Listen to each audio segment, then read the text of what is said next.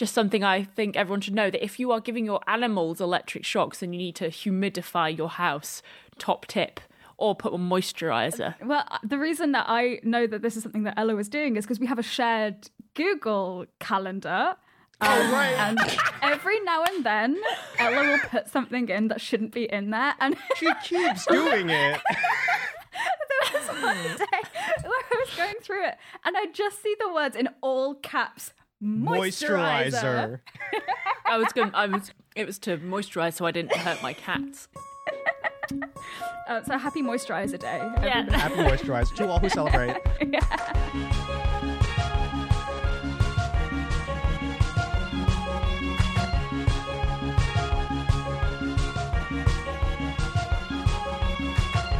Hello and welcome to Let's Learn Everything, the show where we learn anything and everything interesting. My name's Ella, and today we're going to be covering a science topic and a miscellaneous topic. My name's Tom, and I'm going to be doing today's science topic. And in the first mixing of the topic in question, it's going to be a topic full of questions. It is electric animals, specifically the electric eel. Ooh, I'm going to be asking and answering all of the questions. I will fully admit I had no idea about electricity and animals. Harking back to the first episode. Yeah. Indeed. My name is Caroline, and this episode's miscellaneous topic is going to be the idea of women's work and early examples of craftivism. No way. Ah, okay. Activism. We're going to introduce the word craftivism. We're not going to get into it too much because there is so much that can be said about it. But we're going to talk about the rise of crafts in activism. Hell yeah. So, I'm not doing a topic today, you may have noticed. I'm just here for moral support and to learn. No, well, I want to be also. Hold on, we should be crystal clear. You are not just here for moral support. You do have to talk. No. you are. Here. I'm going to be completely silent and just and, and just like shaking my fists. Just giving thumbs up, like you're Yeah, doing great. you're doing if you didn't hear our Q&A episode, we discussed there that we are trying out a slightly new format where we have lost the middle question section, kind of merging it into the science topic. Which we have been kind of doing Yeah, anyway. they were already quite similar. Yeah. but there's a go- a good number of reasons for this. Uh, one is because the episodes were getting too long to avoid us burning out. This gives one person an extra kind of chunk of time before they get their science topic. I've already started next episode science topic because of the extra time this is afforded, which is excellent. Wow. This also means that the episodes are shorter for Tom to edit, so it's a lot less stress on us. But you're still going to get a real beefy episode. Oh, Don't yeah. worry about that. episode. Oh, yeah. Rather than trying to make the topics shorter, we were just like, let's just Let's make just- keep keep yeah. them beefy. But with that, I think let's dive on into the science topic. Oh, it does feel good to be back. Oh, it's, it has been a Yeah, while. it is. It's really nice. So, this topic was actually inspired by a question we got a long, long time ago that I finally got around to. Ooh. And I'll play that question right now. Ooh. Are we aware of any other animals that have an electrical charge? Yeah. Eels.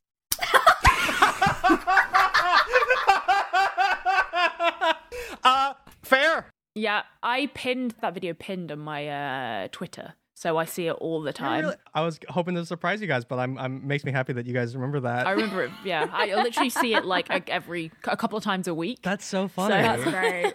So that's a clip from our very first episode where Ella brought in a question about the very small electric charge that bees can get, which made Caroline ask that question. Uh, and then in that clip, we laughed because that's like the obvious answer, right? It's Uh-huh. like they're called electric eels.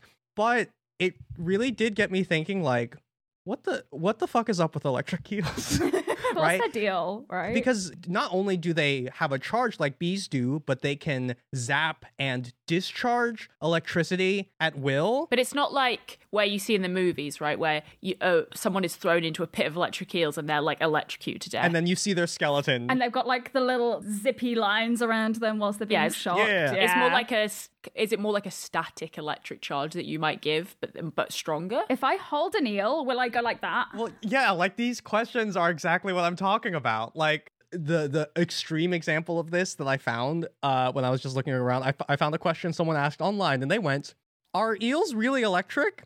I mean, such a valid question. Yeah, like Yeah. so. First, first of all, the answer is yes, but I I think it points to a very real kind of like disbelief that can come from not fully understanding something. Yeah. Mm, right like mhm, and yeah. and like logically i can be like you know like oh we live in a sociological context where modern electronic devices can associate like the concept of electricity with the present and the future which makes some people confused by why eels can seemingly do that logically i can say that but in my bones i'm like two drinks away from being like why did they put batteries in eels when, who did that? When did when did they invent electric eels? But in researching this topic, I like finally started to change how I think about electric animals. Like I could feel my brain shifting because I I I didn't really know how they worked. Nope. and I can make an educated guess, but like because I I, have that whole well, I know you just rub them really, really hard, and you can stick them to the wall and, they can make your hair stand on end. Yeah, that's right. there's like there's like one person down the river who's getting shocked, and then a person upstream who's just like got like cotton and is just like rubbing it. Is like, oh my Yeah, god, I'm gonna yeah. prank Jim It's so bad. Electric eels was something that I had in my head since I was a child of like the concept of eels being electric in the silly goofy little point. cartoons. Mm. it's So like then, like- unlearning. Yeah, yeah, you know, like processing that is is is a different way of going around it, right? Like I'm learning this new piece of information for the first time versus there's this preconceived notion I've had in my head since I was 2, you know? Totally, totally. And for me, one of the first steps to ironing out these misconceptions was to look at the past. And so I want to ask y'all, when do you think we discovered these electric fish and like first started taking note of them? Man, cuz like there's a difference between discovering the fish and Yes. understanding that it's electricity that's making them do things, you know? Yes, that was a purposefully weirdly phrased question Yeah. because of that. Yeah, because like also I don't know how similar electric eels look to other species Hmm. of eel. Could we have seen these eels and just been like, man, some of these are real zappy and some of them aren't, and I don't Yeah. know why, but we're gonna put them all in the same bucket. I guess my question would be, where are they found? oh yeah, Would be like I think that would affect when we discovered them, and discovered is like in air quotes here because Of course, Yeah, of course. people who live near them probably have known about them for millennia For or whatever, real long. Yeah, it is. yeah. But then it's then when did white colonists or whatever discover them is a different um of course. kind of answer. I don't know, man. Was it something silly like ancient Egypt? Is there a hieroglyph of just like an eel with like a little a little electric bolt around it? You know? And see, it's interesting because you're right and you're wrong. Oh, fantastic! But to phrase the question with less ambiguity, when do you think is the earliest written record of, of Ah, these yeah, that I'm going to yeah. be pulling out to share with you guys? Maybe something like the 17, 1800s. There seem to be a lot of people going around looking for strange animals around that time. Yeah, and it feels like around that time, like I know in the UK and London, like people eating things like jellied eels was a real a real mm. thing that we did for some reason. Mm. It was a time of Um, oddities. Yeah. I also wonder if the earliest written record of something like this isn't necessarily highlighting that it's an electric eel, but more like saying mm. it's something that I doth put my foot into the Yeah. water, and I doth get a slight tingling sensation in my toe. Yes. Yeah, yeah, yeah. You guys are. so I will say, and again, I know this isn't true. In my mind, it feels like we discovered electricity first and then discovered fish could do this. yeah, yeah. Oh, oh, are you saying that we that the discovery was before the advent of using electricity, so people didn't know what the eel was doing? Because if so, that's cool as fuck. Uh-huh. Ella, you are 100% right. It's like magic. Ella, we're gonna get into the. Yeah, you're gonna love this. So, uh, of course, the answer is way before we discovered electricity, back to at least as far back as ancient Egypt and Greece. But then the question is, and I, this is the most like Quora ass sounding question, but I love it. What did we call electric eels before electricity? Oh. Oh. Oh. The tingly eels, the the Oh, shocking eels. What was the- okay? Actually, I have a theory. Okay, well, this is like Yeah, this is yeah, really yeah. logicking it out. But what is like the Yeah. Greek or Latin for lightning? you know, you know, it's all like Oh. static. So I think what you're trying to get at is from the superseded theories episode. I talked about how the Mm. word electricity comes from the Greek word for amber, which is electron, Yes. because amber can create this static charge. That's why I was trying to remember. Was it am- like Mm-hmm. the amber thing, or was it so far removed from the idea of electricity? which is Yeah. a very interesting thing because we see lightning and think of the fish, but in reality, it's like those are really. How would you Yeah. know that those two are? It's a lot stranger than we think it would be, especially at the time. It's so that's a, it's such a good point that to us it's just so intuitive now. Not intuitive, it's so Yeah. Yeah. innate in us because we're taught Uh-huh. that that that's electricity. But if you're just seeing it, w- would you ever think that that's what Oh, that and was? also, Uh-huh. I've never seen an electric eel shock something or felt it. So I, who am I to say that like it must feel like lightning? yeah, is it like Uh-huh. a oh? Is it uh, maybe they thought it was poisonous? Oh, we'll get into it. Yes, that spiky. was where my brain went. Yeah, that's why I said tingly because it was like, does it just feel tingly to people? You guys know? are doing an amazing deductive job. So, and also, I'll say later on, we'll get a firsthand account of what it feels like to be shocked by an Oh, electric eel. fantastic. so, I came across this paper, and it is an all timer for me. Uh, first of all, it's a review of ancient medicine, which we know by now is full of that good stuff. but secondly, it has a banger of a title. Uh, so it's from a bunch of folks at the University of Athens, and it's titled "The Torpedo Effect in Medicine." Okay. And just that title alone sent me down a rabbit hole. What do you guys think that means? Whoosh, you know?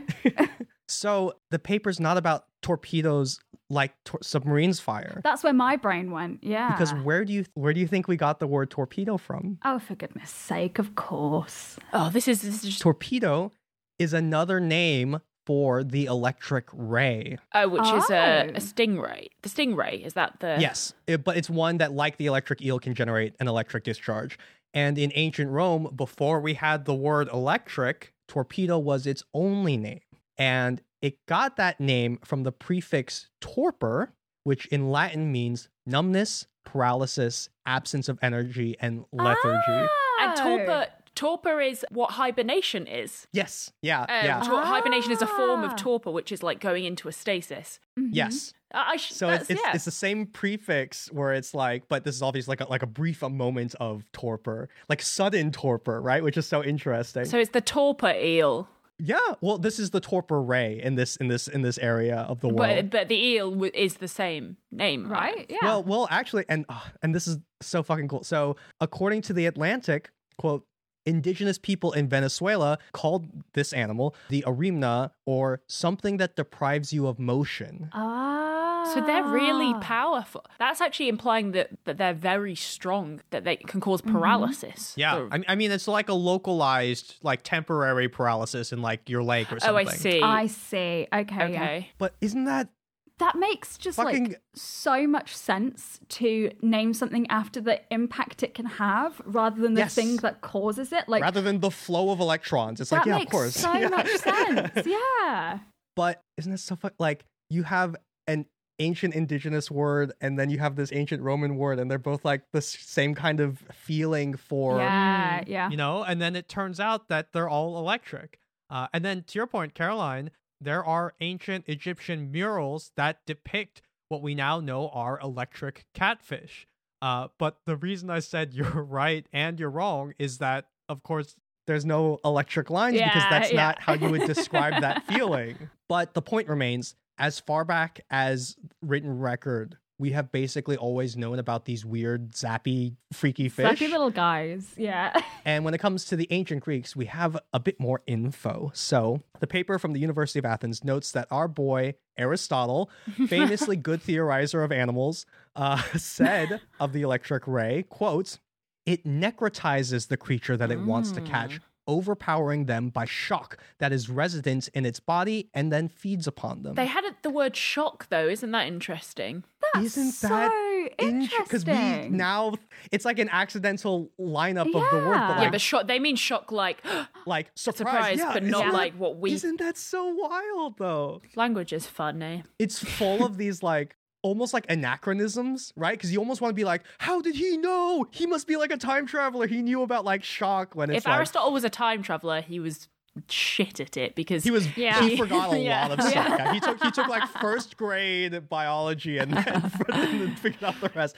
Um, but I so I'll say honestly, this is like his most accurate description of an animal ever. That's pretty spot on. Yeah. Pretty pretty right. So the paper also says the Greek philosopher Theophrastus recognized that the shock from the torpedo, the electric ray, could be conducted through the trident used to spear it. Oh. And centuries later, Plutarch realized that this effect can be transmitted through the water itself. So like they're getting hints, but obviously Mm. Yeah. They yeah. they still didn't have enough information to like figure out what was actually going on. yeah, Plato even roasted Socrates once by saying, If I may venture to you to make a jest upon you, you seem to me both to your appearance and in your power over others to be very much like the flat torpedo fish who torpifies those who come near him and touch him as you have now torpified me. torpify. There's some real great. Oh, wow. First of all, great roast, but there's some real great language like necrotize that Aristotle Yeah. said, Yeah. torpify. These are oh, they're just they're just really nice words. Mm-hmm. Yeah, yeah, yeah. But of course, most entertainingly, it was used medically. Uh, Ella, you were talking about that like feet shocking thing. You were not far off. So, Oh, so it's it's like they're putting it. You know what? Maybe I don't want to know where they're putting it. so, well, okay, you are correct, and I'm still gonna say it. So, as one book from around the first century put it, for any type of gout, a live black torpedo should, when the pain begins, be placed under feet. okay. The patient must stand on a moist shore, washed by the sea, and he should stay like this until his whole foot and leg up to the knee is numb. Ah. Oh, good. Okay, sure. Look, it's not good science, but at least what the treatment is is trying to be directly related to the. Yeah, yeah, yeah. Right, as opposed to, well, okay, well, so I have another sentence, um, which is that uh, the paper also notes uh, the distinguished pharmacologist Dioscorides added prolapsed anus to the list of diseases treatable by jolts of torpedo. Ella, you also said you didn't want to hear where this is going. I kind of- and you were spot Ella, on. I kind of knew. You did the famous speaking too soon when it comes to ancient medicine. in in all of humanity, if people think they can put it up their asshole, they will. They will. Uh, I've never been so glad to have paused before taking a sip of tea in my entire life. Yeah, as, I, we've already said it, but like aside from being funny, it is a really genuinely interesting time and period and like context to try to put your brain in. I was gonna say the the shock thing, but we, you guys have already noted that like Aristotle described the shock, but he meant like a, a shock of surprise, not a shock of electricity. That was Caroline demonstrating shock. Um, like it, it feels so anachronistic all the time talking about electricity back then uh, but there was a quote that i found really helped me contextualize all this and it sort of links together the, how we've been talking about like lightning and stuff like that. So uh, physicist and professor greg Gbur wrote up a great blog post about like this history of electricity and biology and as he reminds us quote electricity could be generated through atmospheric chemical and mechanical means, and it was by no means obvious that these different sources were manifestations of the same fundamental electrical phenomena. Can you English that? Lightning comes from the fucking sky, and this fish is coming from the water. Why would we ever Yeah. think it's the same thing? yeah. It's a good mm-hmm, point. Mm-hmm. It's a good point. I mean, and the thing is, I actually just don't know very much about how electricity works anyway. And so Yeah, I'm yeah. taking it as given because Totally. I've been told, not because I have any understanding of that. Yeah. Totally, 100%, 100%. Absolutely. So, when then did we first start calling it the electric ray and the electric eel? Well, post electricity discovery, I assume. Yes. Yeah, Yes. absolutely. Because not only do we have to discover that electricity is a thing, but also To have connect, to realize yeah. that that is electricity that's yeah. happening. So you may have remembered from the superseded theories episode, like I said, the word electricity would be first used and hypothesized in the mid 1600s. And the concept of electricity would be like tested and formalized over the next 200 years. Like you could write like a dozen books about all the experiments happening. And during all that time, scientists were piecing together two and two that like this amber effect, the lightning, this like necrotic fish torpor were the Same thing. You have a bunch of papers going around at this time of different scientists trying to figure out what's happening with these fish. You have Bertrand Bajon, John Walsh, John Hunter, and it's hard to pinpoint when exactly this name shift happens because uh, language is weird. But by the time Carl Linnaeus starts naming shit scientifically in the 1750s, he gives electric eels the name Electrophorus electricus. Ah, okay. We know at, at least by then. But the story of electricity and electric eels does not stop there. because right it doesn't stop at just being like oh that's electric let's move on because one of the wildest stories to come out of this time is an invention by a guy named alessandro volta who of course you get that's where the, Oh, the the name Volt- the word God, of course it is. I was just comes about from. to say, what a convenient name. Ella, I literally, I want you to know this is the funniest time in history to read about because it, it's literally just like Avengers name drops like left and right. It's like, hi, pleasure to meet you. I'm Cassandra. Cassandra iPhone. Uh, like it feels, it feels that ridiculous. Um, so there's a fantastic paper written by Marco Piccolino. Uh, he wrote for Trends in Neuroscience. It gives us like a great glimpse into this time of electricity and he even digs into letters that volta wrote. It's really great paper.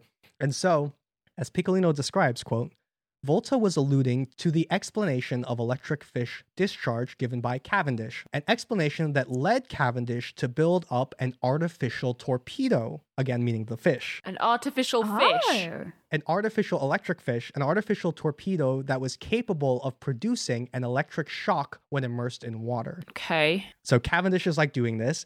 This inspired Volta, who would then make what he described in a letter as an artificial electric organ, an artificial way to emulate the electric organ inside these fish. And that invention would later get a different name because it was the first fucking electric battery. Oh, No wow. That's so. Whoa. So, uh, in some ways, it's kind of cosmically insulting to say that uh, when I said at the start that like someone put batteries in an eel because batteries were kind of at least in part inspired by electric eels.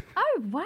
This is just making me wonder now how it works. That I didn't. First of all, I didn't know they had an electric organ specifically no. to Yeah. Yes, they do. Yeah, which is really cool. fascinating. I thought it might have been a whole body. We'll get into yeah how they I how know, it but works. I want to know now, Tom. but I think I that really I really was like, oh, electric eels are ripping off electricity. It's like they they are the ones who gave us the battery. Like it's it's really like saying like, oh man, all these like black artists keep ripping off Elvis Presley, and it's like, oh no, oh sweetie, No, no, no, no, it's really yeah, I mean, it's not. I- I don't know what why you would have thought that electric eels were ripping off electricity. Obviously, I they were that's not true. pre-electricity. Obvious, I know, but like It's more like I think the I think the comparison is Yeah. thinking that Elvis invented rock and roll and completely ignoring the fact that it was already done probably Yes. better Yeah. by yes, something yes, someone yes, else. yes, yes, exactly, yeah. Isn't it so cool that Palworld invented a way to uh, capture animals in tiny balls and stuff? now, of course, there's a whole topic to be had of like all the like feuds and discoveries of scientists at the time, all the like fucking, of course, Edison, Tesla, all that shit. But we have to remember, like you were saying, Ella, more intelligent than any of these white guys. Evolution beat these motherfuckers to the patent a long time ago before all of that. So let's talk about the bigger question. Finally, How does electricity work in eels? And also, how did it evolve? Because that's the thing, right? Like it being there and there being an organ there. Like, okay, I can accept that. That's fine. But how the fuck does an animal just get the ability to produce Correct. a little? And like, how did they realize that was useful? Why not go down No, a it- route Yep. that might be a bit easier for them, like poison or a stinger? You like know? ele- evolution doesn't work like that. You know, it doesn't go. It's not No, like of it's not like this is convenient. So it happens to be a trait that natural selection isn't the only route into evolution. You have lots of reasons. Very true. That, that's 100% true, right? And, and and things don't always have to evolve in a way that is intuitive or seem logical. But this turns out to be surprisingly intuitive in in how it evolved. Ooh, okay. Um, but to Caroline's point, if you look up, okay, first of all, the fact that there's an electric organ is like, it feels like, and again, when you see diagrams of an eel, it's like, this is the electric organ. It's like a kid just made this up, right? It's like when a yeah. kid draws like a map of the US, it's like, here's Texas, and it's like a huge shape. But, you know, in that vein, this topic, I will admit, is the cause of maybe my most embarrassing Google search, which was when did electricity evolve? Nice. Well, no, I mean- nice. yeah, fair. I mean, Yeah? I mean, it, Yeah, it was. yeah. I, I- none of the search results understood what I was asking, but I'm glad that you guys know what I mean. um, and so the answer, like when this first starts to appear, you know, again, this is an estimate, is roughly around 100 million years ago. Okay. Cool. So It's quite a long time ago. yeah, That's that's when around the tail end of when dinosaurs were around, if that helps anyone. okay. Well, that's fine then because there's like really complex multicellular life at this point. So it's not that surprising to me that that's Yes. so it is actually. Yes, I yeah. think quite Correct. recent, realistically, in terms of like Yeah. by this point, uh, you know, we had most groups like uh, branches The of the tree are starting to, yeah, yeah. of the Mm-hmm, phylogenetic tree, so it's it's quite late in that sense. Butterflies evolved in North America about 100 million years ago. Oh, there you go. There's another. So, So, eels and butterflies, That's a one and the same. Electric organs and Well, uh, butterflies. yeah. Oh, th- thank you, Caroline. But even uh, more interesting than when they first evolved is remember how I mentioned that cultures across the world had words for electric fish? Uh huh. Well, a subtle reason for that is the fact that there was an electric fish in ancient Egypt, in Greece, in the ancient Americas. Oh. And the only Ah. reason reason that could be possible is Convergent evolution. Caroline, you get to ring the convergent evolution bell because you guessed it first. Ding, ding, ding, ding, ding. Ding a ling a ling. But yeah, this this has evolved multiple times independently. Whoa. And to clarify my language a bit, because I know I've been saying electric eels, I've been saying electric animals.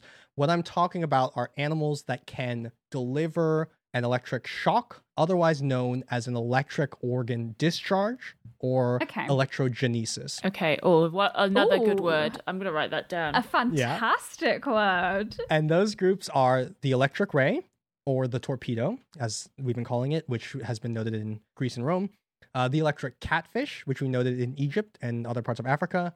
Um, I didn't realize this. Uh, the stargazer fish can apparently shock people. And that I assume that all of these animals that have an electric organ are fish because of the conductivity of water. Exactly. I was gonna ask you that question, but that's that's Oh. what you're we're gonna get to.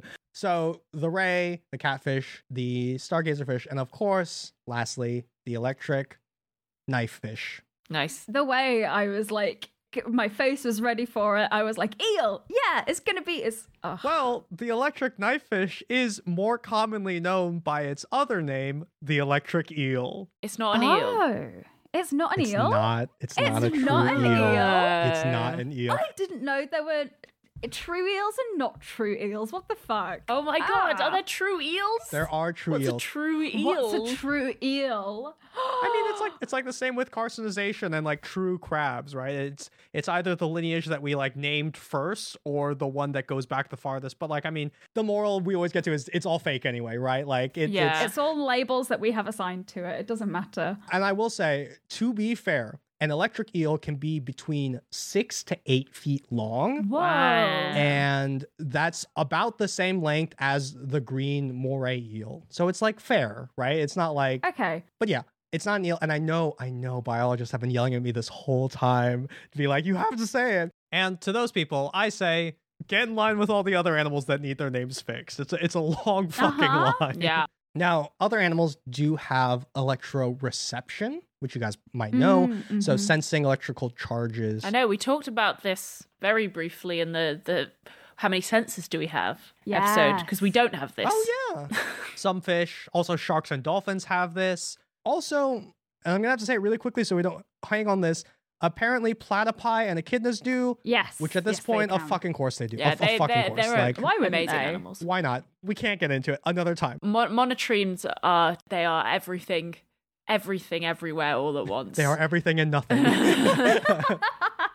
and other fish can generate like very weak shocks. They're known as weakly electric fish. And they seem to not use their shocks for like causing harm, but for another reason. Can you guess? Um, to make their presence aware to others of their fish of the of their species uh to to Yeah. to feel things around them oh, what would you what what name would you call that if you were pinging out electricity like that? What like an echolocation? kind of- electrolocation You got it. Oh, yeah. well done. for both like detecting things and also to your point, Ella, for uh, communication. ah, But we're not here for that right now. We're here for the big stuff. We're here for using electricity as a weapon.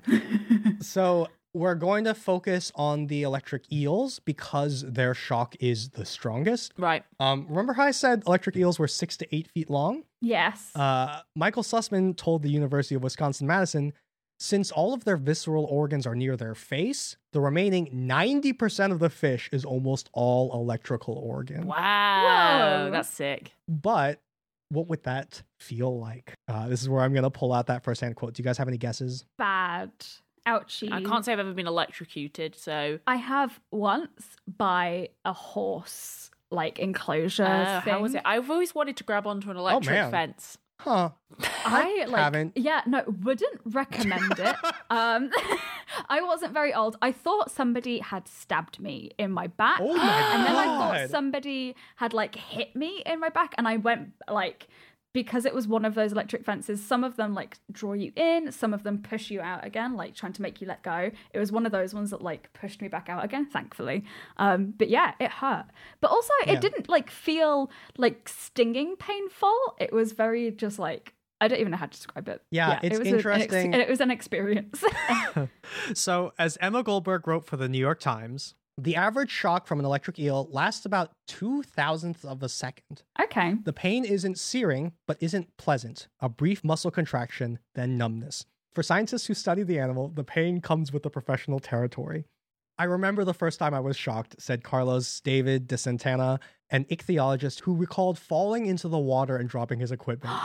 I was scared. oh well yeah no what's shit. an ichthyologist Is that fish? That's fish, right? a marine biology who studies different fish species i've never heard that word before but if it's scary for humans, for fish, it is fucking gnarly. Oh, Uh, I found yeah. a stellar write up in Scientific American by author and biology professor Kenneth Catania, who did some firsthand experiments looking at electric eel attacks. And it is so, as uh, Catania put it, when an electric eel attacked a prey fish with high voltage, all the nearby fish in the tank became completely immobile in only three milliseconds. that's cool It was as if they had been turned into little statues. They just floated stock still in the water. And this is because of the the water conductivity Exactly. Mhm. So he goes on to say, it is the electric analog of a neurotoxin, Oh, allowing the eel to capture and subdue otherwise dangerous animals such as large clawed crayfish.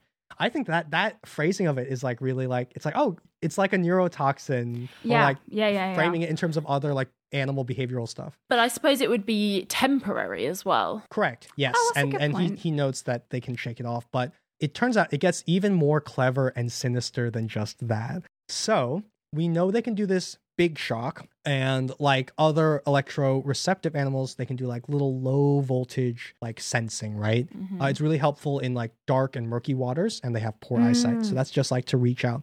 But they also will occasionally do something called a doublet, which is two really quick high voltage pings, like bing bing. And do you know why they would do that? uh, to alert each other of their presence, maybe. No, it's so much more Ah. nefarious. The quick double ping delivers just enough voltage to make any nearby fish involuntarily twitch its muscles, which lets the eel know it's Oh. alive and go in for the Ah, kill. That's great. That's so. Crazy. I'm so into electric eels Uh-huh. now. This is great. like like s- sci-fi authors out there like take no can you imagine like it's like a scene from alien you're like hiding from the alien you're keeping super quiet and then it just pings and you scream like you yelp Yeah. because like Yeah, you yeah, can't yeah. control your mouth great idea. that's so also catania wrote quote and this fine detail really gets me also he goes eels do not activate the fish muscles directly instead their zaps activate the nerves that lead to the fish muscles and so he theorizes the eel's electric output may have been shaped in part by what happens to the muscles of its prey, which is Ah, Yeah. Okay. Yeah. Makes Yeah. sense. makes sense, but it does get wilder because aside from like just shocking and then biting its prey, it does something devious. So again, as he describes it, in introductory physics, you learn that bringing a negative pole close to the positive pole greatly increases the field strength in between. Eels have apparently taken physics because they use this move on difficult, struggling prey. The eel holds the victim firmly in its jaws and curls its tail, the negative pole, around the Oh. animal before delivering a series of high voltage volleys. Whoa. So, uh, what's happening here? How did this animal evolve this invisible weapon in its body? And how did it happen multiple times? And along with that, oh, I was going to ask the question, why does this only happen in fish? But Ella pointed out, It's a pretty simple answer. Uh, I have a quote here. Uh, according to biochemistry professor Michael Sussman in Reuters, this only arose in fish because water is a conductor of electricity, while air is not. Thus, birds or terrestrial animals could not come up with this. Fair enough. Yeah. But what I was more surprised by is that the answer to the first question, how did it evolve, is almost as simple as that. These electric organs that make up the eel are mostly made up of cells called electrocytes. Okay. Yeah. Okay. That's most of what they are. It's just, it's just like a whole stack, like literally like Oreo stacks. There's stacks and there's multiple of them. Okay. But here's the thing as zoology professor Jason Gallant told Reuters, electric organs start out their lives as muscle precursor cells. Through a series of developmental steps, they become larger, more electrically excitable, and lose their ability to contract. Okay. Interesting. And this is interesting because muscle cells respond to electricity in order to Yeah. contract. Exactly. uh huh. Uh huh. Exactly. And so, as a paper from 2014 in Science put it, the three lineages of electric fish studied here share patterns of gene expression and transcription factors and pathways contributing to increased cell size, increased excitability, and decreased contractility. Now, there is another evolutionary trick that sort of like finishes the equation, which is that by arranging these in series, they sum their electricity. It's literally like stacking batteries in series, right? Ah. It's it's basically just a whole bunch of small former muscle cells that have specialized to rather than like move, like transfer the electricity and, and generate the electricity. And so if, if you think about like how any neuron or or muscle cell generates like a single tiny electrical pulse using like sodium ions, right? Stuff like that moving it around the cell, creating a imbalance of like electrons inside the cell and outside the cell. You just stack a whole bunch of them. And like there is some complex neural stuff going on in terms of like how you trigger them all at once, sort of like a you get all of them to fire at the same time Mhm.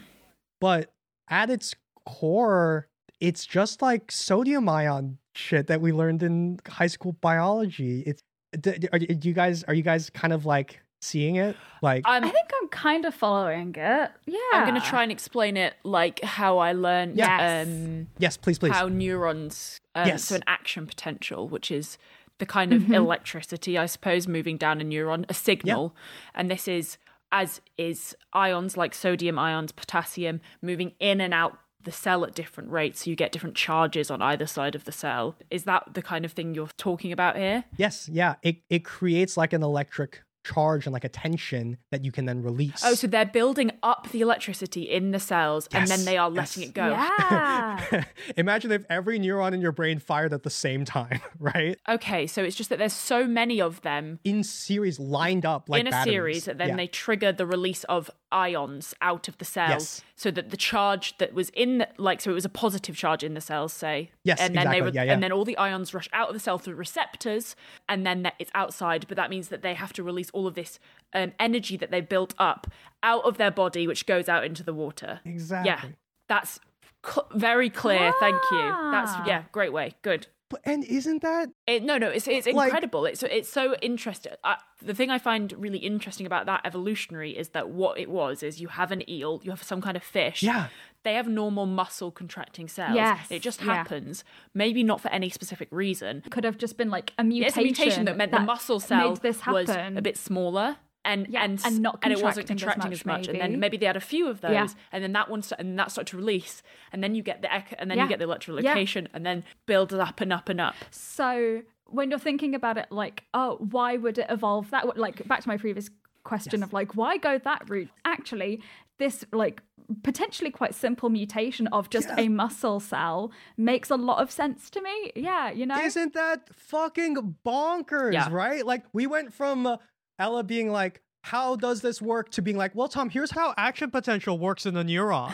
yeah, yeah. Actually, that's it's such a good point because to me, I thought it would be because I'm still, I was still Mm. equating it to like, how does this work? Because in my head, I'm thinking, I don't understand how batteries work. I don't understand how circuits. I yeah, don't understand know how circuits work. cables, Tesla coils, And Tesla coils, and so I'm like, it. so because I don't understand that, I can't understand this. But it's not Yeah, that; yeah, 'cause yeah, it's yeah. biology. yeah, but then like the physics is the biology. Like it's all the same. Like if I If I had to do a topic on batteries, I could probably then explain it to you in Through, yeah. in terms of a cell Yeah. because so like actually, yeah, batteries are just using ions too. that's so yeah. So ah, yeah. I know, right? Nice. Like uh, We've, th- oh, I like how we've Caroline and me have like met you like halfway here. That we Yeah, actually yeah, we, we, yeah. we were thinking about it so yeah. different. We were thinking about the same, but from different angles. Yes, yeah, Mm-hmm, yeah. And now it's the electric organ went from being like a black box to being like totally intuitive, Mm. right? Like these electrocytes, they're not magic, they're just like a hyper specialized Yeah. version of fucking like sodium ion channels that we learned about in high school biology. yeah. It's just like that's like any cell. That's Yeah. like any cell in the body. Everything is just hyper specialized. Well, when you talk about every cell, like where my brain went is also remembering that like every cell is kind of electric. Oh yeah, yeah, that's Like good. Well, that's what I'm saying about Yeah, neurons. Neurons absolutely. have that's Yeah. how they send signals. and like neurons are are like definitely like the the prime example but even like other Mhm. cells so, so there's a uh, researcher amber plant put it quote the elements in our bodies like sodium potassium calcium and magnesium have a specific electrical charge almost all of our cells can use these charged elements called ions to generate electricity It's just on a much smaller scale. yeah, yeah, yeah. There's even a paper from 2021 titled How Bacteria Use Electric Fields to Reach Surfaces. Ah. So, to answer the very first question Caroline asked in our very first episode, what other animals are electrically charged? Kind of all of all them. of them. All right, let's Now, I, not I get. know, I know. I, I, I have it in the script. I know that's like woo woo. It's like we're all made of atoms, but like to be fair, like you know, another brain blast moment I had is realizing that technically my magnetic animals topic doubles as an electric animals topic because Mm. uh, it's electromagnetism. yeah, so technically, this topic is uh, magnetic animals too, electric boogaloo. Oh, for goodness sake! uh, but this sentence broke me. It's from Ken Catania again. He goes, For each high voltage pulse that the electric eel does, the flow of command signals starts in the eel's brain and travels to its motor neurons, which then activate the electric organ. From there, the signal passes through the water to trigger the motor neurons and then muscles in nearby fish. In other words, the eel immobilizes its prey using a form of high fidelity remote control. Ah. I- If if actually huh? the funny thing about it is the eel is using it's what we use to move anyway. So mm-hmm. Yes. we, you know mm-hmm. that's yeah, totally, totally. they're sending the you know you're sending the the signal down from your brain to your muscles. You're getting an electric kind of, and then you're contra- and they're contracting. They're just doing that in like an extreme way. It's so Yeah, extreme that it can control the muscles of another animal. Oh Yeah. gosh! I want to be crystal clear. Like we're getting a little woo woo, Yeah, right? Yeah, it's yeah, like, yeah. right? It's like, oh, we all have electrons and we're all made of atoms, and so are we all the same? You know, it's at a certain point it becomes kind of subjective and debatable. Yeah. But it's very funny to have started this research as like, I don't know, do eels have batteries in them? To being like, go full tilt the other way and be like, eels can control the minds of other fish. like, like elect- through electricity, they can like force choke someone. And I think in the end, both of these statements have a surprising amount of truth to them, which is kind of wild. But what's so interesting to me is that you remember at the start, I mentioned a quote about how, you know, we can't blame the ancient Romans and Greeks for not realizing that all these different phenomena were all electricity, Mm. right? Like they're so different. But like, here we are relearning the same thing that like this electricity Yeah, in a yeah. cell is the same as the like electricity in an electric eel is the same as the electricity in a battery. Like this has been puzzling the human mind for thousands and thousands of years Yeah, and it's given us so much history and etymology and physics and technology and philosophical questions and it all comes from a few weird fish and i great. just think that's pretty shocking You guys, you guys don't know how many times I had to read that pun in articles. I get one. I earned Yeah, actually, one. you've done a really good job considering how long this Well topic done, was. yeah. Very. you- would you say it was electrifying? Oh no. I knew that was coming. I knew that. I knew you, you were holding that one in. You're just waiting to say it. I'm just glad I could amp you guys up.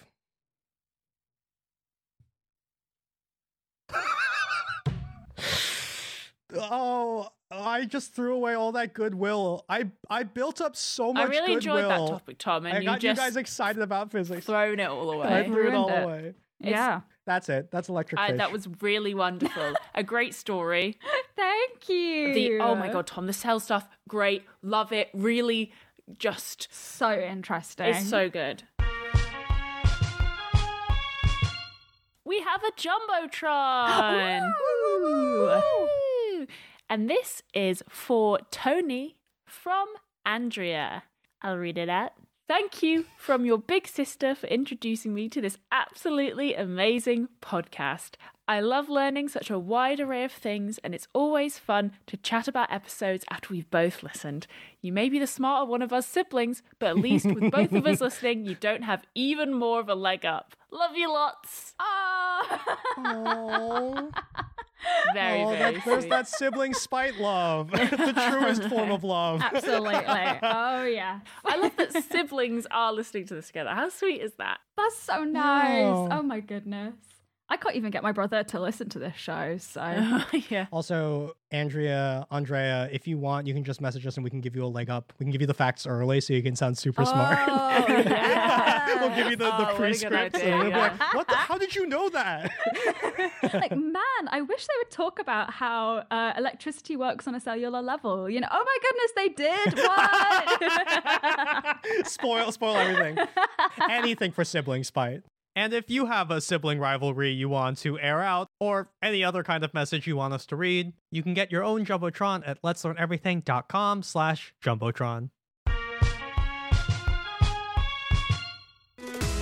The Eurovision Song Contest. Hundreds of millions of people watch it every year. It played a part in a democratic revolution in Portugal, it introduced the world to Riverdance, and it launched Celine Dion's career. But you might have never watched it. It's got so much history and so many storylines that it can feel overwhelming to get into. Mm-hmm. It's like a Real Housewives season, but everyone's a better singer. Well, sometimes. But that's where we come in. I'm Dimitri Pompey. I'm Oscar Montoya. And I'm Jeremy Bent, and we're the hosts of Eurovangelists. If you're new to Eurovision, we'll tell you everything you need to know to start enjoying the world's most important song competition. And if you're already a fan, we'll dive deep on its wildest moments, like when Ireland sent a turkey puppet to sing for them. Eurovangelists. New episodes every Thursday. On MaximumFun.org or wherever you get your podcasts. Fresh, fresh, fresh, fresh, fresh, fresh, fresh, fresh, Uh, fresh. hey, what are you guys doing? We're hungry, Tom, but we don't want the hassle of like going to the store and buying all the ingredients and thinking of a recipe and all of that stuff. So Sure. yeah, So you're just, what, what are you doing? so we are channeling our magical energies into a chant to summon food. That doesn't sound right. just you wait. See, let me just uh, go and grab that. I'm sorry, what's what's happening right now? It's a HelloFresh box, pre-packed, Oh, Ella fresh. actually left. Ella actually just like walked out. it's a HelloFresh box, pre-packed, farm fresh ingredients delivered straight to your door. Here we go. Ooh, okay. I've got some lovely recipes this time. I've got a beef ragu, which only takes 15 minutes to prepare. um, I'm super Wow. busy right now, so I love that. And a oh, chicken bao, genuinely one of my favourite recipes. Wait, what about the breakfast? Let me have a look. No, not no. We better do the breakfast chant. breakfast, breakfast, breakfast, breakfast, breakfast. Stop, guys, stop, please. Ah, there we go. Breakfast is in here. Hold, hold on, wait, no, that wasn't. Free breakfast in every delivery, courtesy of HelloFresh. Can, can I get in on this? You better start chanting, Tom. Wait, Go on. Fresh, fresh. So I have fresh, used HelloFresh fresh, for fresh, years. fresh, Uh, as we've fresh, mentioned fresh, many times fresh, before, I normally hate cooking, fresh, but this just takes fresh, all of the stress out of it for me. fresh, I always feel fresh, great after I've made something, fresh, and it always fresh, comes out so fresh, fresh, darn fresh. tasty. fresh. Guys, it's not working. Why isn't it working? You lack the magical energy. You'll just have to try the normal way. Are you fucking? I didn't have to change. Well, no, I mean, you just can't do it. That's fine, whatever. So instead, go to HelloFresh.com slash learnfree and use code LEARNFREE for free breakfast for life.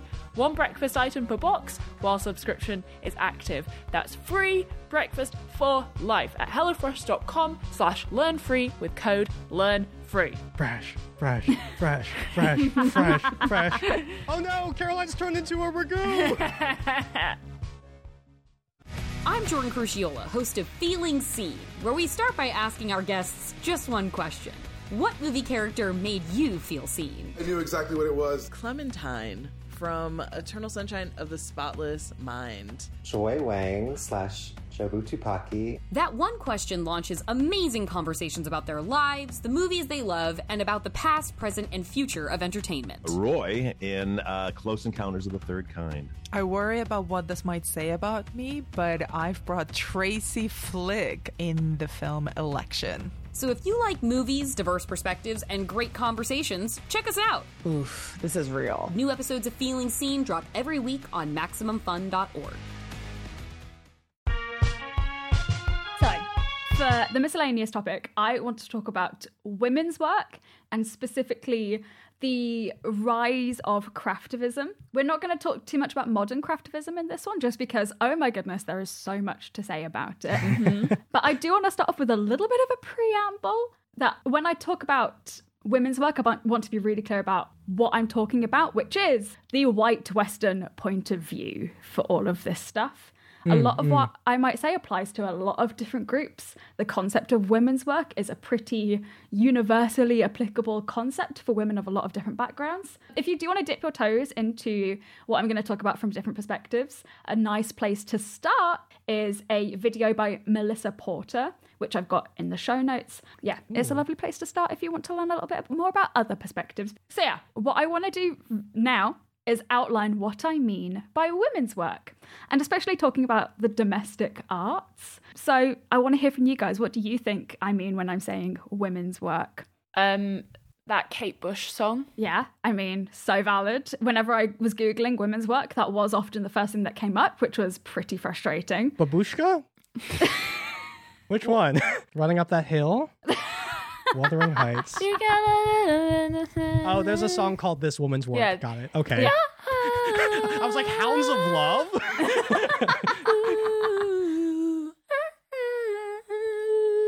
This is beautiful, Ella. That's how it gets wow. something, something like that. this women's work. That's that one. That's what I think of. And that's the whole episode, folks. Thank you both so much for coming today.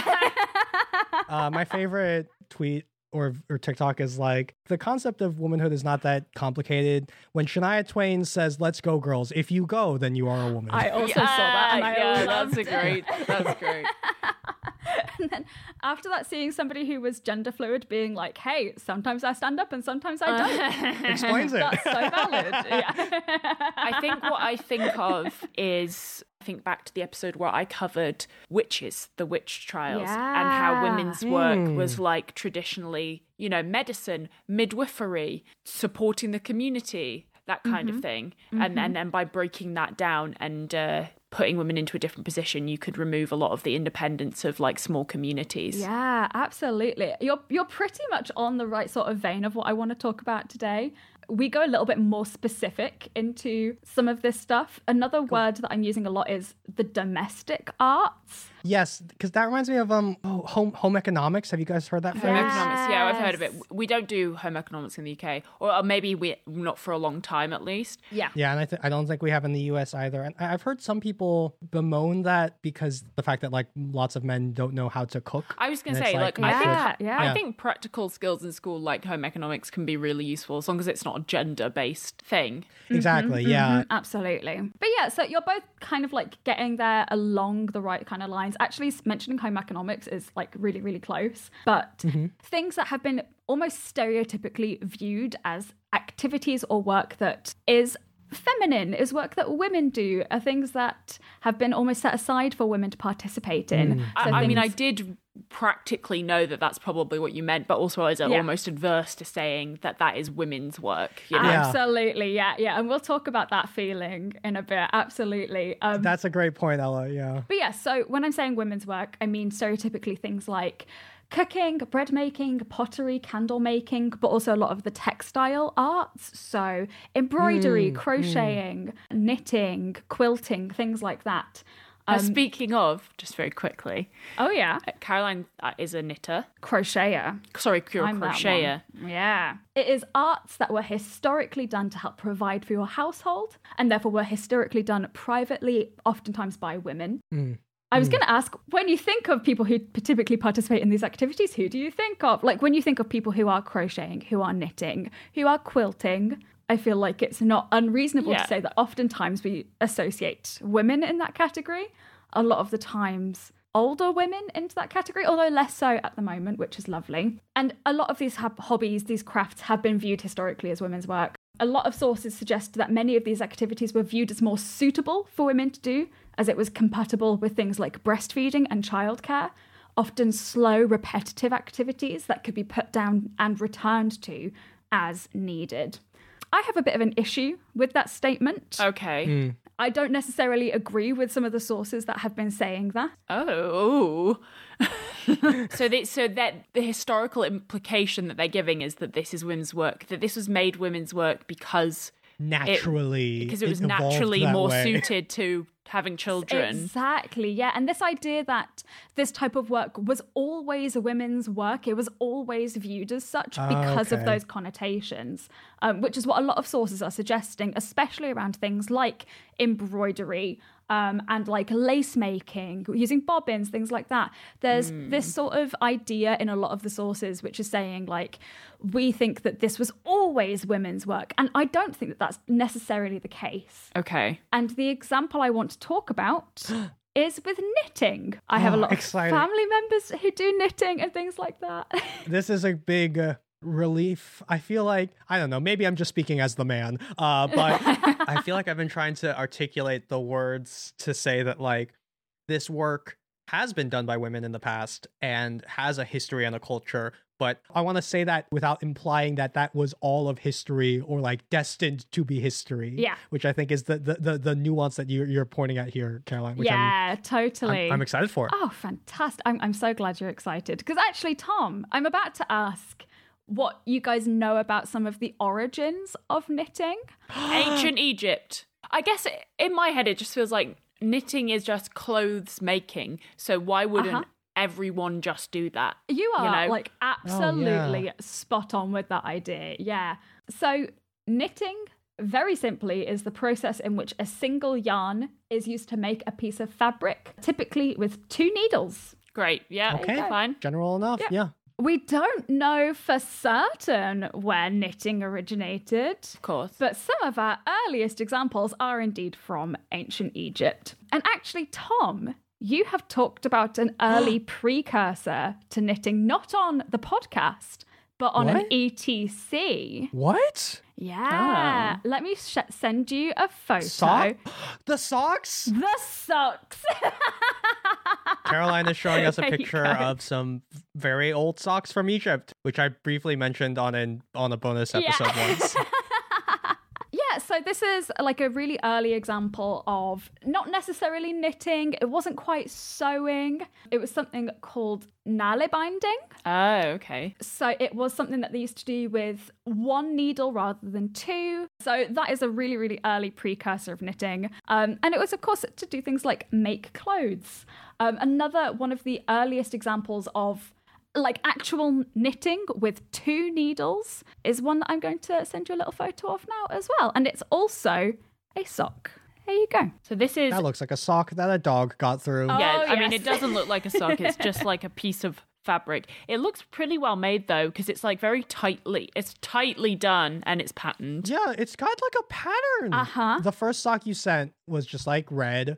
This one is I would wear this on a sock design now. Like this could be a jumper pattern, to be honest. I think what I find impressive is that you can see like the the individual stitches or whatever you want to call them. It's very mm-hmm. tightly done. Yes. Yeah, yeah, yeah. when you think of knitting and crocheting, you think of quite like big, chunky Yes. Yeah. stuff, but this looks like it could be been made by a machine. It Yes, 100% does look like that. You're absolutely which right. Which I'm yeah. sure is another sort of like I feel like that's an electric eel inversion where it's like it, it I'm sure it was done for so long so well before machines Yeah. obviously but like I also want to make that comparison Ella where I'm like oh a machine could do this and it's like well where do Uh-huh. you think the machines learned Yeah, to do yeah, that? yeah, come yeah, from in the that's a very good place, point. right? Yeah, and even when you look at the the first sock that wasn't quite knitting, like you do see how tightly woven those fabrics are and how tightly like put together those stitches are, like you said, Ella. Hmm. Um, I think the difference between the two for me is just that pattern work, which when I was researching this, I was like, whoa, that is like